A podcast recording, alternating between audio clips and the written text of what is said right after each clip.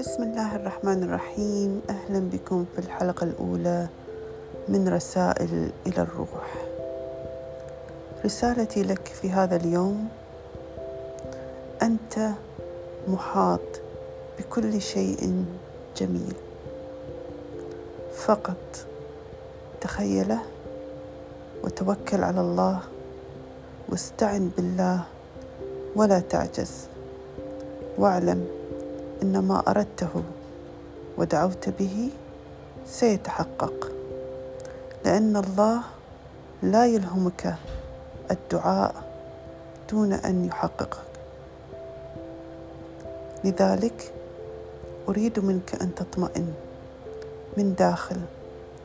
رغم كل التأخيرات رغم كل العراقيل الله سوف يحقق لك ما تريد في الوقت المناسب وبما يناسب ظروفك وبما يناسب طموحك وبما فيه الخير لك. فقط تيقن واستعن بالله ولا تعجز.